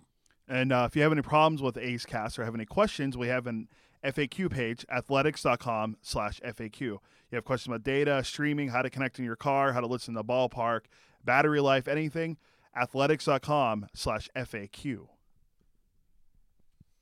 Mike Bassitt, five-year M L B veteran, gave up home run number seven fifty-six to Barry Bonds. He was a national at the time. What year was that? Was that two thousand seven? Because he reflected on it. I think it was like ten. Was that thirteen years ago almost now? I think it was two thousand seven when Bonds did, because that was his last year in the majors. It was oh seven. So, yeah, Bassitt gave up uh, seven fifty-six. to Bonds, but he also is, we, as we mentioned, a Rangers pre and post game analyst, and he does he does morning radio in Dallas. He does I don't know it's not morning, but he does radio in, in Dallas on one oh five point three The Fan. Dak Prescott might get a lot of money down there. Might get the largest contract in the history of the N F L. So uh, have fun lot, with that. Lot, lot to talk about down there in Big D. But he does Rangers pre and post, and we will. Uh, how's the new ballpark going to play? They got a new yard. It's going to be nice where you don't have to sit out there in one hundred degree, ninety percent humidity. That will be nice. It it looked, when I was down there with the A's, it was there was still a lot to do, but it looked killer. And how good are the Rangers going to be? Can they be sneaky good? Because everybody's looking Astros, A's. Then you kind of think, well, Angels got a lot of offense. Where, where are the Rangers? Rangers might like their starting pitching. Jim Bowden, former general manager turned T V writer for The Athletic and E S P N, did an article about his eleven breakout players to watch. And you're looking through it. Okay, Willie Calhoun. All right, going down, down, down, down. Willie Adames. Okay. Uh, where is any A? Do we have any A on there? And it's an A that a lot of people are really starting to like. And he's starting to make headway. And it's because of the way he plays. He plays all out. He plays hard. He's a tough guy. That's Ramon Laureano. Ramon Laureano was only twenty-five years old. He says Laureano was having his breakout season last year when a stress reaction in his shin, a hip injury, and other nicks and bruises limited him to, limited him to one hundred twenty-three games. The good news is he's expected to resume where he left off last year and should be a candidate for a combination of twenty-five thirty homers, twenty-five thirty steals. He also doesn't get enough credit for his defense in center field, which is Gold Glove caliber. Wow, his arm is incredible. Not only is his arm incredible, the accuracy of his arm is as good as anybody you've seen in a long time. There's been a lot of guys who have played who just had big league arms. Like Jesse Barfield had this uh, incredible arm. But for a center fielder, I mean, you see it in right field. Your, your, your weak arm you put in left. Ramon, I mean, that, that, that play he made against the Angels still is one that's just like, it, it's just incredible. It was just, it, it was unreal.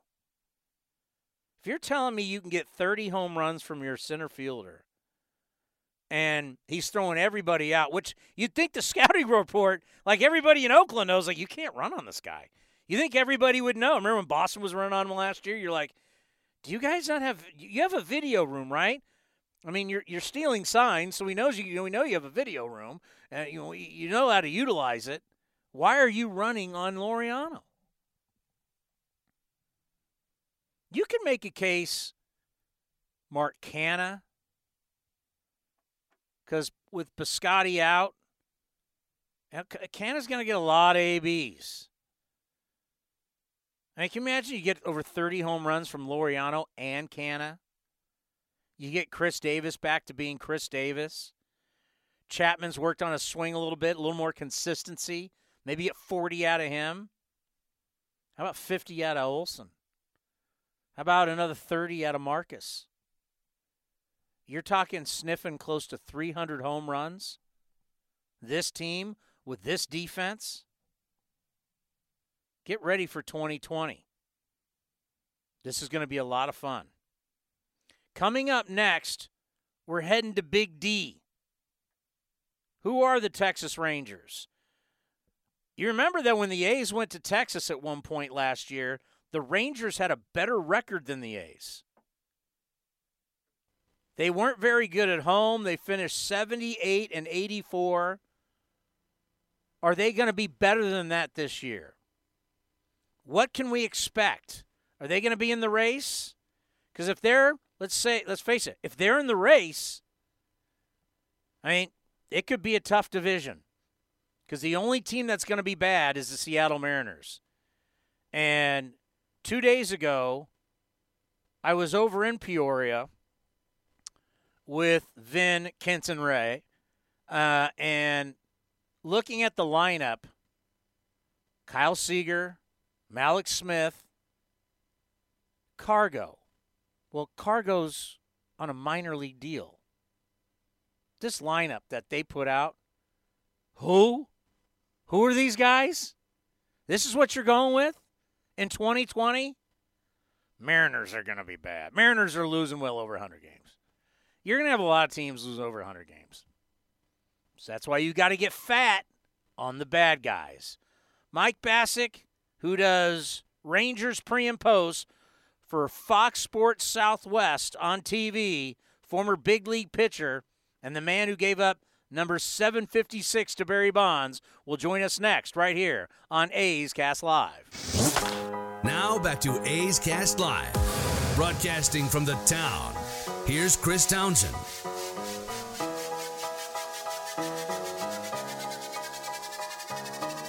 This is still hard to believe. One career sac fly for Joey Gallo. one thousand three hundred thirty-seven career plate appearances, third most in the history for a player getting his first career sack fly. How does a guy that hits fly balls and hits the ball in the air only have one career sack fly? They're going to be banking on their rotation. And if their rotation can stay healthy for the most part, and Mike is going to join us here in a second, maybe that will give them some type of opportunity. Because this division is not going to be easy. Mike, welcome to A's Cast Live with Chris Townsend. How are you this afternoon? Man, thank you so much, Chris. I'm doing good. Just got through teaching a bunch of ten-year-olds baseball. It's it's kind of difficult. Did you did you mention launch angle and spin rate? No, I did not. And it's amazing because some of the kids do have tremendous launch angle, and I'm trying to eliminate that from their swing because I'm like, we can't drag the bat like we're sweeping the floor. So there might be some new guys that say, man, you're really teaching these kids the wrong way to swing by staying flat to the baseball and trying to hit line drives. But I think launch angle is something that they can do if they get good enough to play college baseball or professional baseball. They can learn that. I'm still going to teach uh, kind of a flat bat path. You know, it's so funny when we were growing up, ah, everybody wants you to hit the ball, hit it back up the middle, hit it the pitcher, back up the middle. Now the problem is there's an infielder there back up the middle. I know. I know. I, I've been talking – I talked uh, one time with David Murphy, former, you know, Texas Ranger and Cleveland Indian, and he said when they started doing the shift, it was in the middle of his career, and one time he hits a line drive right up the middle, and he starts to take a turn, and then he looks, he's like, oh, no. The shortstop's right there, and I've just hit I've hit what has been a base hit almost my whole life, and now hitting it right up the middle meant that that's an out to the shortstop. You know, I had down in spring training, Stan Kasten, the uh, president, part owner of the Los Angeles Dodgers, has been around the game for years, and we were talking about how much baseball changes just year to year, and he's told guys, he goes like, hey, if you're out of the game for a year, two years, and you come back, like, you don't realize how fast this train is moving and you're behind. I mean, just think about how much this game has changed since you played. Yeah, and it's been now over ten years, and it's gone by pretty quick. And when you talk to guys and their routines, and we were talking to uh, the Rangers' first-round pick on Friday in spring training, Josh Young, who, you know, is probably two years away from being in the big leagues with the Rangers. And he bought himself – he was like, yeah, I bought myself a V R machine, and I've been working with that in the off season. So I've been seeing pitches off of Verlander and Gerrit Cole, and and it's just like, well, I have another five to ten questions off of what you just said.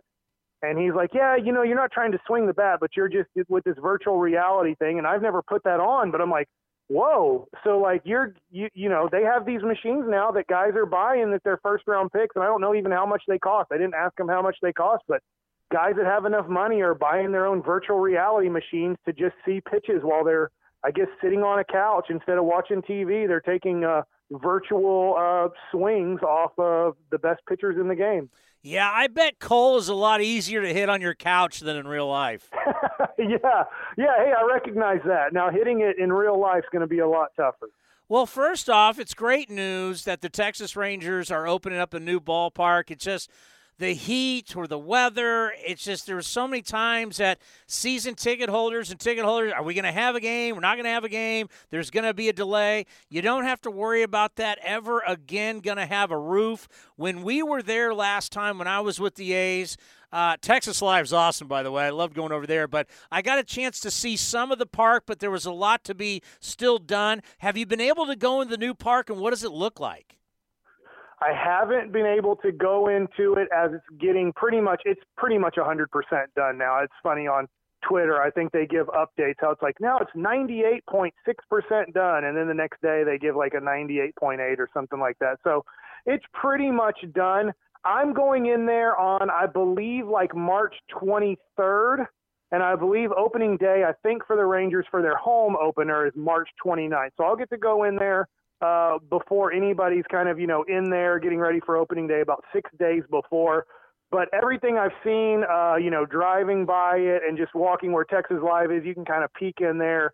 It's looking really nice. That being said, I've always, as a player, I've never really enjoyed playing indoors. I always felt like it was a, a different feeling when we went to Houston or whether it was Montreal back in the day or Arizona. So, you know, it's one of those things where it is a different feeling than outside, but I will say as a fan and also at times as a pitcher, pitching when it's one hundred four and more like one hundred twenty-four on the field, that's really good to get out of that situation. Yeah, because they used to talk about all the time how just Texas pitchers would wear down with the humidity and the heat, and now you're not going to have that, and the elements will not be what they used to be, so it, it, it'll be very interesting to see how the ballpark plays. Yeah, and we, we just don't know that yet. I mean, looking at it, it looks like they kind of have a little bit of a short por- porch the way Houston is in left field. And I don't know if it's going to play that short because, I mean, Houston can get a little bit quirky there in left field. But I guess, you know, you're going to have to play some games there to get a feel on where are the places where it's easier to hit home runs, where does it seem like, you know, it's not. And then how different is a game when they open up the roof compared to closing the roof. And really, you know, your outdoor games will be in April and May and maybe early June. But pretty much most of June, July, August, and half of September, that, that it's going to be closed. Sad news about Willie Calhoun taking a ball to the face. Do we have an update on him? No, except most likely he's going to have surgery, and he's going to have his – I mean, he is going to have his, you know, mouth, jaw wired shut. Uh. And so it's it's probably going to be two months at least until he's back with the team.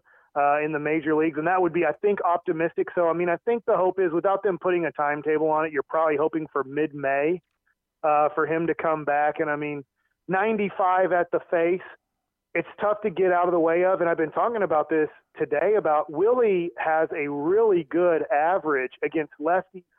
And part of it, Urias was pitching for the Dodgers, is part of it is he stays in there. Usually if a ball looks like it's coming at your face, lefty on lefty, usually it's because they're throwing a curveball or something that's going to start breaking away from you, and you need to hang in there. It's those guys that bail out because it looks like it's going to hit you, and then the ball breaks into, you know, the inner half of the plate or even to the outside part of the plate, and you're like, in spring training, you're working on hanging in there and staying in there and seeing the ball. And unfortunately, lefty on lefty ninety-five, you know, he stayed in there, and it, it squared him up, unfortunately. And that's going to really hurt the Texas Rangers. This offense on paper didn't look great. And now you lose Willie Calhoun, was probably going about fifth in your lineup and had a really good eighty games last year in the majors. And you're hoping that he could carry that to one hundred forty games this year. And now, you know, you're going to lose at least, you know, fifty games most likely from him. Yeah, that's the thing when we're down at spring training. It's just, just stay healthy, just stay healthy, and it's sad to see that. Heading to the rotation, adding Corey Kluber, how good do you think this rotation can be? I think I'm going to be really optimistic here, and it doesn't mean I'm going to be optimistic in picking the Rangers to win the division or win ninety games, but I think it has a chance to be one through five the best rotation in the American League West. That's going to be a lot to ask. What we're going to need in Texas is Mike Minor and Lance Lynn to repeat the seasons that they had last year. That they both had great seasons overall. And then Corey Kluber to get back to two thousand eighteen. If those three things happen uh, for those guys, that'll be great. And then with Gibson and Lyles, two veteran guys at the back of the rotation, if they're able to put up their E R As in the low fours, then I think you could have one through five the best. Obviously, Verlander and Greinke, I think, beat the Rangers if you're going with your top two guys. If you look at the Oakland Athletics, I'm going to tell you, I love the Athletics this year. I'm picking them to win uh, close to one hundred games and win the division. And I really like when I, what I've seen from – do do you say it Puck or Puck? Puck. Puck. I love Puck. I mean, he reminds me of – he's just a little bit shorter, but he reminds me of kind of Randy Johnson-like of a pitcher. Uh, and then you just have – you have the right youth with the right veteran guy. So – Uh, honestly, I think the Oakland Athletics have a great chance to be really solid one through five. You just have to believe in the young guys are going to step up and, and be as good as they have been kind of projected to be. But I do really like the Rangers rotation. I think it could be weird this year as a Rangers fan. The history of the Texas Rangers has been offense. And I think if the Rangers are going to win a lot of games this year, they're going to win games four to two, three to two. I don't think they're going to win a lot of slugfest because they just don't have a lineup one through nine that can handle what the Athletics, what the Angels, and what the Astros put out there. Seattle's kind of, you know, I expect them to lose one hundred games. You know, I think about the A's, you know, the number one word is confidence. You know, you know they, they kind of surprised everybody two years ago, kind of surprised themselves with ninety-seven wins, and then everybody said, yeah, let's see you do it again. And they did it again. And they've lost two straight years in the wild card. And you just sense that everybody's a year older. The core is there. And they have that confidence and kind of that swagger where twenty twenty, the A's are, the A's are looking to get after it. It's going to be an interesting year. Yeah, you know, I'm on one oh five point three The Fan here in uh, Dallas-Fort Worth on the home of the Rangers. And uh, the other day we did a segment on the odds to win the M V P in the American League. And Trout's one to one. And I said, look, I mean, that's that's the easy bet, but you're not going to make that's it's not great odds when you have to play out a whole season with injuries that can happen. The two players that I said that I would pick that have the odds to make a lot of money, Francisco Lindor seventeen to one, and what's going to be tough there is I don't think Cleveland's going to make the playoffs, just predicting them. But I said the other one that I think's a great bet, I said bet on Chapman. He's twenty-five to one. I think the Athletics have a great chance to win one hundred games. He is one of the best gloves in the American League at third base. He has the potential to be one of the best hitters in the game right now. And if the Athletics are able to win one hundred games uh, and and he has a great year, Chapman, I think that there's a great chance that we see the Athletics have an M V P this year. And twenty-five to one, that's great odds to me on a great player that's about to emerge. Let's end on this because getting ready for this interview, I was looking at some numbers. Yesteryear players are rolling their eyes about this number, one hundred thirty-seven. The Texas Rangers stole one hundred thirty-seven games in Major League Baseball. That was the most in M L B. that, it's, it's silly. You know, we talked to Chris Woodward about that, and he's like, you know, as teams are getting less aggressive, we're the most aggressive. And what's funny is after watching all the Ranger games last year, I'm like, man, at no point did I watch the Texas Rangers and go, man, that's a really aggressive team on the bases. You better watch out for them. I mean, growing up, you know, when I can remember baseball for the first time, I can remember those mid-eighties Saint Louis Cardinals with Coleman and Ozzie Smith and Willie McGee and Tommy Herr. And, I mean, you talk about putting pressure on the pitcher because of, you know, we're going to run wild on our AstroTurf field. That was running wild. And now – I mean, last year, Ronald Acuna in the National League, that's the league where you probably need to kind of run a little bit more to get in scoring position because you have a pitcher in your lineup. And he led the National League with thirty-seven stolen bases last year. I mean, it's gotten to the point where you just wonder in spring training, how much do we concentrate on the pitchers slide stepping, on the pitchers really having a great move to first base, holding runners at second so they don't get to third base with less than two outs. One out, you know, you don't want to, that guy to steal third on you, and now a pop-up uh, you know, or a fly ball or a ground ball up the middle scores a run. I mean, teams just aren't really willing to take that risk on the bases. So I just wonder how much do you now have to concentrate on being quick to the plate, holding on runners tight, when really most teams don't even want to try to steal bases. Hey, Mike, great stuff. We truly appreciate it. Let's do this again when the A's and Rangers hook up. Man, that would be great. I'm excited about the season, and I think the Athletics are going to have a great year. Yeah, and, and, and, it, and it keeps you from having to talk uh, Dallas Cowboys football. It, uh, I'm sick. Uh, hey, Dak Prescott, either sign or don't sign. I'm tired of talking about it. I know. It's like this has been going on for like two years. I know. I know. That's. But you know what? Here in Dallas and, you know, our area, they eat up Cowboys talk left and right, so we keep doing it. Hey, thanks, Mike. We'll talk soon. All right. See you guys. Mike Bassitt. It was really good. He was really good. I like that. Former player. Five-year M L B vet. Gave up Barry Bonds' the last home run, seven fifty-six. He's dead right, though. Like, everything was about how fast are you to the plate? How fast? How fast can you get to the catcher, and how fast can the catcher get it to second base? Because Rickey Henderson made everybody learn the slide step. And pitchers, you don't like slide stepping because you feel your stuff's a little flatter when you slide step. By the way, no one steals anymore. The Rangers led all of baseball with only one hundred thirty-seven steals. Didn't Rickey do that in the season, essentially? Yes. I mean, that's – I mean, if you watch the Rangers last year, and I watched a good bit because I liked Joey Gallo and I liked Willie Calhoun. The, you like that one sack fly? That the the prize prospect that the Rangers got back in the Yu Darvish deal a couple years ago with the Dodgers. I like a lot of their guys. Uh, what, Rougned Odor had like ninety-something R B Is with the batting average almost below two hundred. I think it might have been below two hundred. They they they had a lot of oddities with their lineup, and they were a good team for a while. They were better than the A's. They were second in the A L West. I did not see Lance Lynn and Mike Minor having the years they had last year. What, Lance Lynn had like two hundred forty-six strikeouts, and Mike Minor had two hundred, but he was the his WAR was only like second in baseball or in baseball for a long time behind only Mike Trout. I didn't see any of that stuff coming for the for the Rangers, and then Joey Gallo gets hurt, and he misses a lot of time, and you you know you're like, okay, who are these? It's like what the Mar- who who are these guys? Who? nineteen eighty-two, at the age of twenty-three, Rickey Henderson stole one hundred thirty bases. Is that any good? Had had had, had almost as many as the Rangers, who led baseball last year. Yeah, and I mean they have some speedy guys. I mean, I have- would like to, that's one thing I would like to see back in baseball: the stolen base.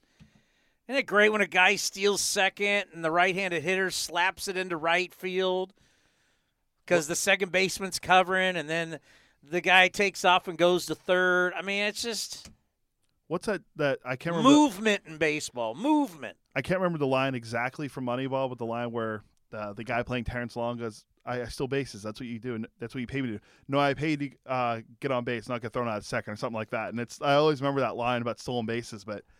Uh, I'm a fan of stolen base. I think having it back, I mean, uh, for a long time being a fantasy baseball player. And they you still, don't build a team with a computer, Billy. Fan, fantasy baseball is still uh, highly valued stolen bases. That's always a big category. I'm looking up the Rangers lineup right now from last year. Let's see who led. Let's see if you can guess who led the team in stolen bases. No clue. Give you a clue. He's been there for a long time. He's played over like eighteen hundred Elvis games. Anderson El- in the league. Yeah, really? Yep, thirty-one. Old man? Then uh, how old is he now? Uh, he was uh, thirty last year. I guess he's not. Well, he's been around. God, he's been around forever. And then uh, Delano DeShields had twenty-four. Danny Santana had twenty-one. And then Sin Soo Choo, at the cool age of thirty-six, had fifteen steals. Ooh. Remember, Hunter Pence was a big a big breakout player from last year. Big six? He, uh, well, no, he only played in eighty-three games, but he slugged. How many have? How many home runs did he have last year? eighteen homers, fifteen R B Is, and he was an all-star. Are we doing buying or selling or what? Are we going to be talking about Rangers stolen bases? Hey, you're the one that wanted to talk about the You Rangers. Went down that rabbit hole. Right. It's time for buying or selling. Sell, sell. Right now with Chris Townsend on A's Cast Live. Don't, don't, don't, don't, don't. So we talked about this pretty much to start the show, but I'm going to bring it back up again. The Hall of Fame class for twenty twenty has already been announced, with Derek Jeter and Larry Walker leading the way, with Marvin Miller, Ted Simmons, and others going in as well. We can start to speculate who might make it in twenty twenty-one. What about twenty twenty-two? twenty twenty-two is the final year in the ballot for Barry Lamar Bonds. Bonds, who believes M L B has given him a death sentence, has two years left to make it on the ballot. The seven-time M V P reached just sixty point seven percent of the vote for the Hall of Fame this year. He needs to be on seventy-five percent of the ballots to be enshrined in Cooperstown. He will forever be linked to the steroid era in Major League Baseball. Buying or selling, Barry Bonds will reach the Hall of Fame by twenty twenty-two. Selling. The only way he and Clemens will get voted in is if they have a come to Jesus and want to own up to it. A-Rod style. I don't think they're going to get in. I know a lot of people say, ah, oh, last ballot. They're not Larry Walker, unfortunately. I just, I just don't. I would put them in. That's that's I would, because it's a museum, a museum that tells the history of the game, and their plaques should be in there, just not just not equipment that they used. But uh, I don't have a vote. So we talk, so Justin Verlander, uh, the best pitcher left on the Astros, was shut down. He told reporters that it would probably take a miracle to be ready by opening day. Now, he was pulled from his spring training start against the Mets after two innings yesterday because of tricep soreness, but we found out it was a mild lat strain. Now, Verlander, uh, with this, now with Gerrit Cole leaving, you have now Zach Greinke, Lance McCullers, Jose Urquidy, and thirty-year-old Austin Pruitt, who are the other four guys in the rotation potentially for the Astros. So if you take Verlander out, good luck. We've already heard about Yordan Alvarez's knee being an issue for Dusty Baker. Now he has to worry about dealing with Justin Verlander. Buying or selling, Justin Verlander will not pitch on opening day. Oh, I'm buying. You don't think that miracle is coming? When you get shut down, remember, you're not throwing. That's what shutting you down means. And you got to do rehab, whatever. I mean, then you got to work yourself. I mean, he'll probably start the season on the I L, and then he'll show up when he's ready to go. But starting opening day, I think there's really no – it's, what, in two weeks? Yeah, two weeks. A little, little over two and, uh, two and a half. But, yes, um, I don't think he's going to pitch. I don't think we're going to see him pitch in Oakland either when the Astros come in for the second oh, series. Oh, so, too bad. But we will see Greinke pitch. Too bad. And maybe Austin Pruitt if he's the fifth starter. Who? Who? He's, he's thirty.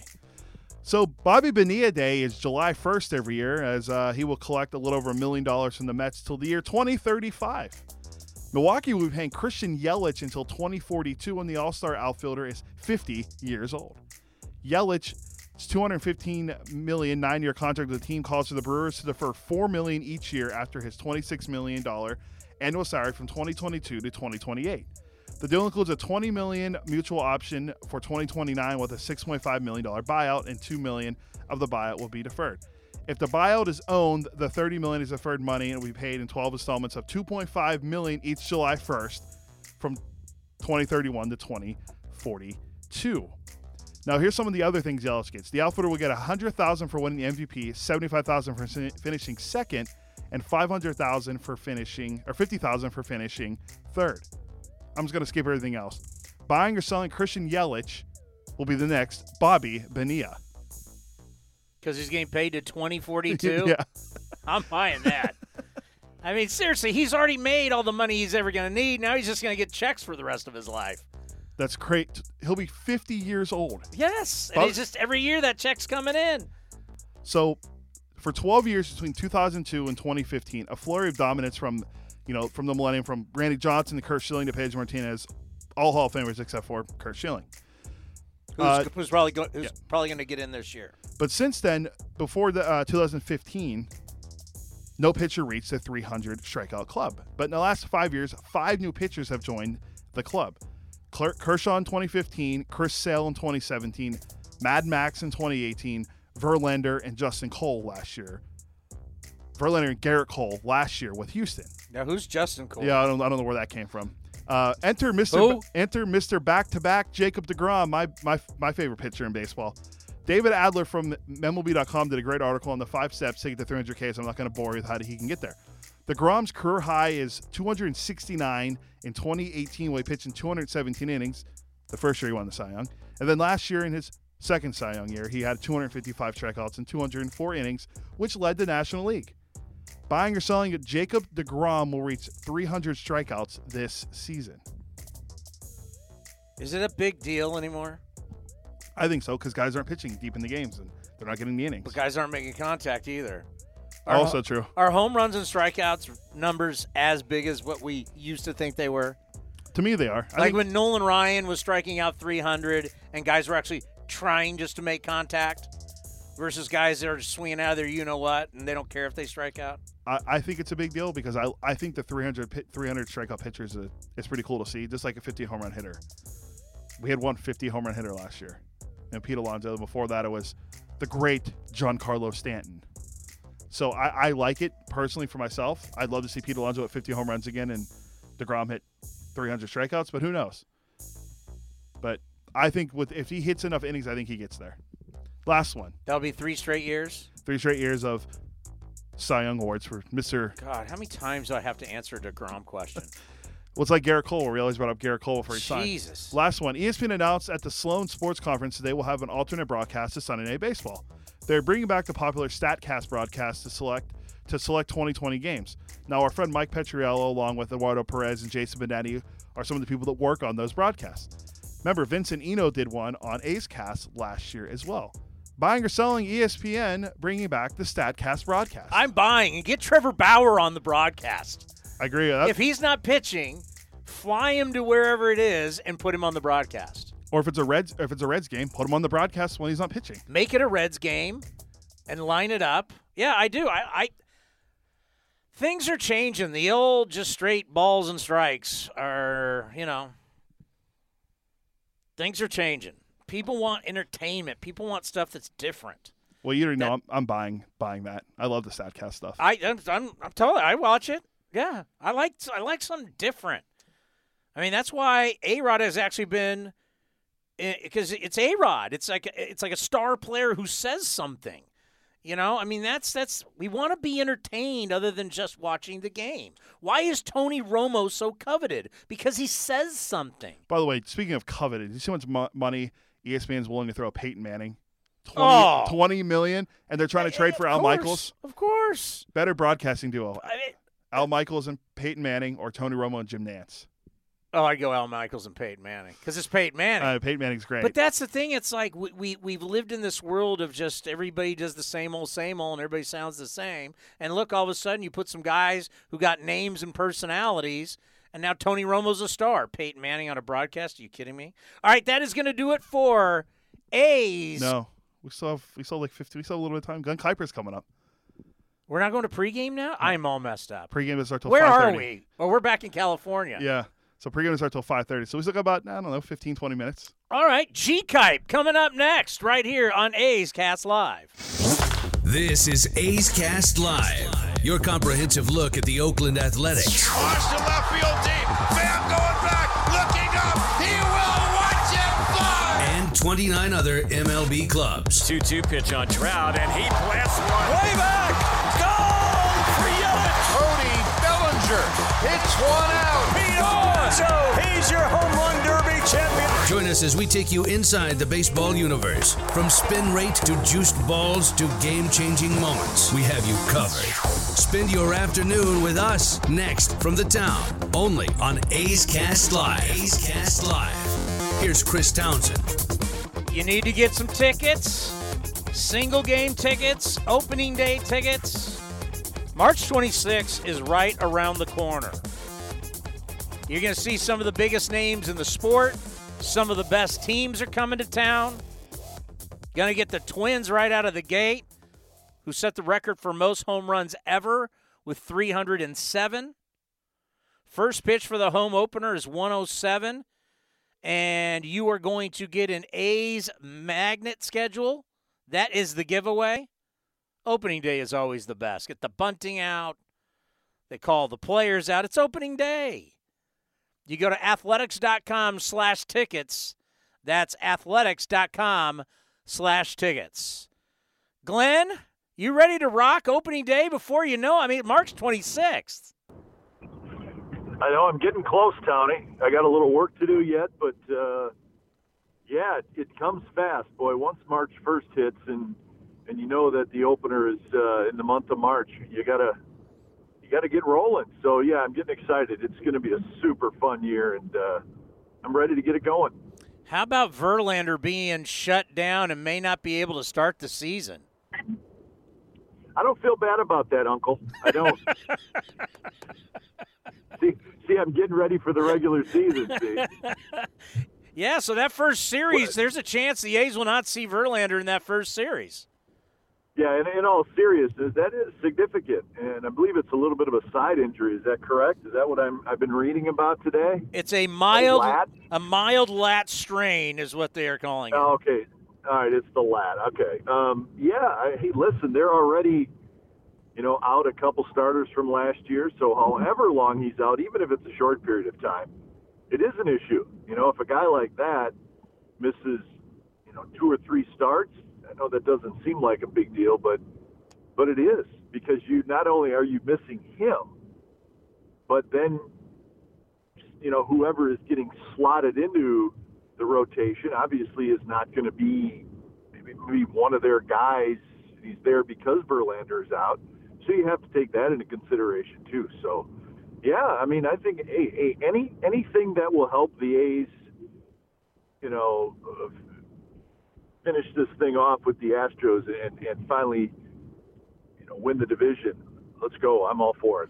Yeah, it just, you get the sense, I mean, already you had the issues with the sign stealing and all that chaos, but you lose Cole, Verlander down. They really didn't add anybody in the offseason. I mean, we used to look at the Astros like, oh, boy, you know, they just don't seem as strong and as tough as they've been the past couple of years. Yeah, and I, I, I think that a lot of that is is the Cole situation. He was so good, my goodness, and and then you know you were going to face Verlander and Cole back to back. So I think that that makes a big difference. Their lineup is pretty much the same, and it's a very very good lineup. Um, um, but no, I, I think I think maybe you know the pitching isn't quite as formidable, and you know, how are they going to react to everything that's gone on? And, and I know there's a lot of opinions about that. You and I have talked a lot about it. Um, you know, I, I listen, I think, you know, they could use this to their advantage, or it could, as the season goes on, wear them down a little bit. Uh, and you don't know how, how tough are the fans going to be. You know, they're going to be tough early on. Is it is it still going to be that way come July and August and September? Who knows? But it is going to be a challenging year for them, and, and, and everybody's going to be watching how they handle it. Uh, but let's not forget, the pitching's not quite as good, but they're still a very, very, very good team. And, um, and and you know, there's ten games in the standings that the A's have, have to try to, to, to close the gap on. So uh, there's work to be done. But I think this is the team, the A's team, uh, clearly the best one, I think, on paper, at least, of the last three years. Well, this is going to be a great test case because they are truly going to be villains.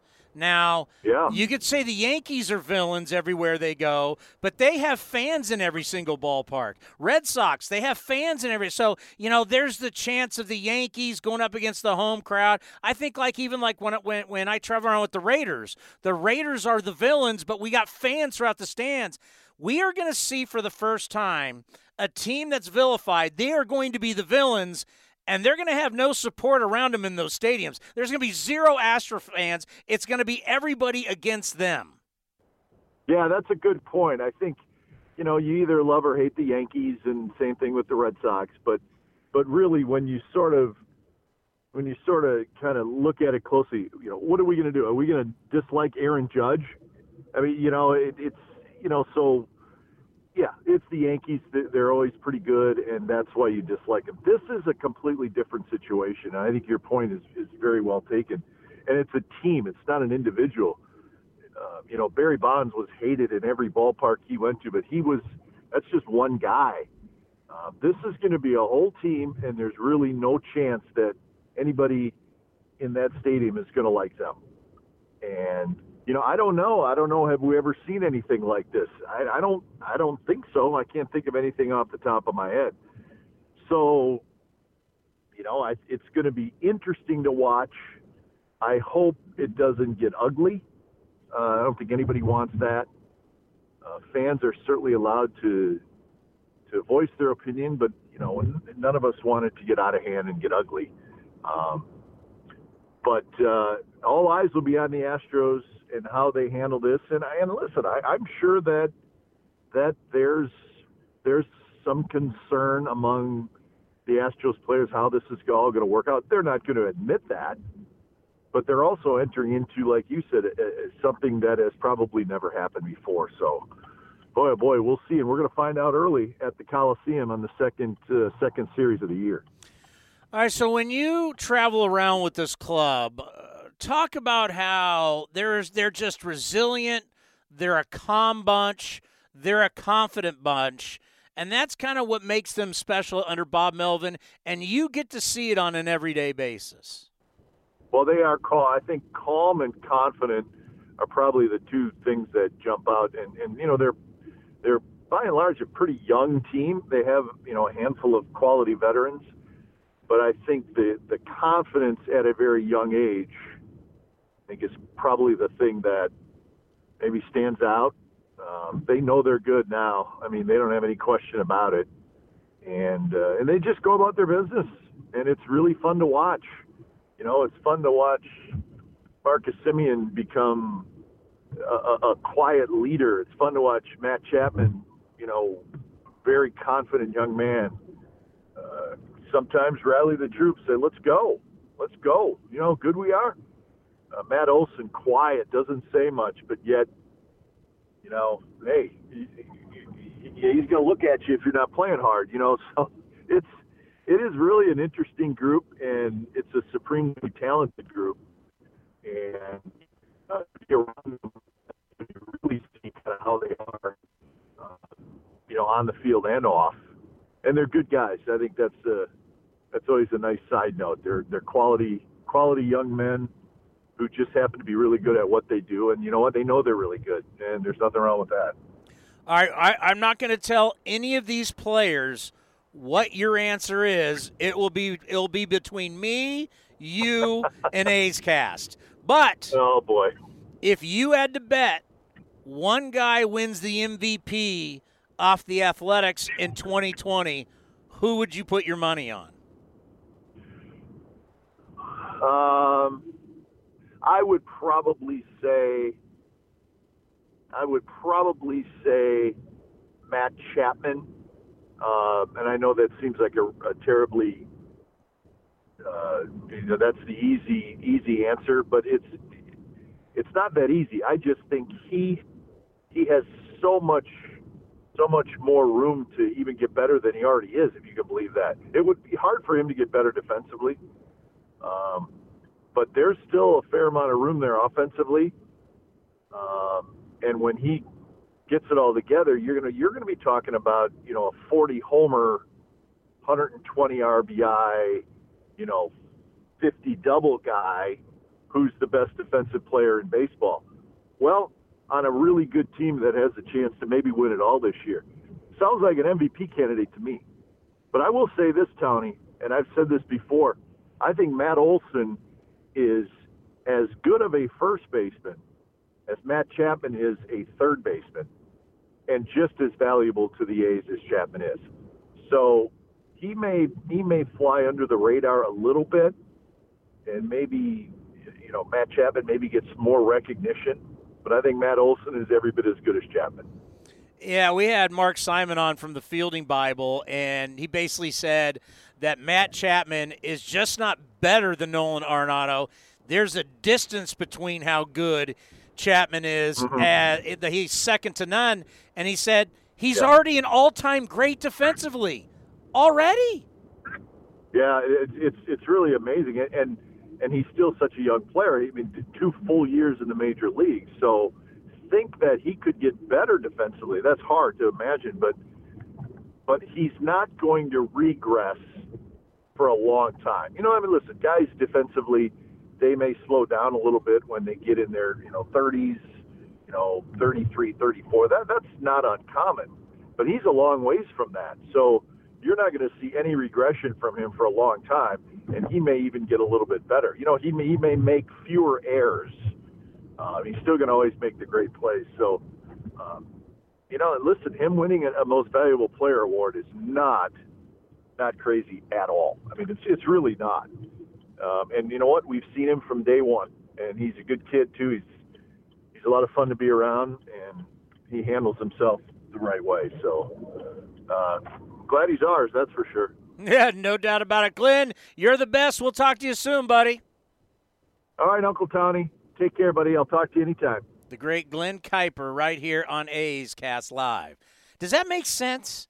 Like, you have teams that are the villain teams or the big bad teams, but they always travel well, their fan bases. Like, wherever the Yankees go, there's Yankee fans all over the stands. Red Sox, they've got fans in every market.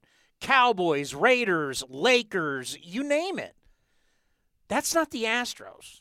Astros are going to be the villain team, and they got no – I mean, when the Astros show up to whatever town, they don't have a lot of fans that show up.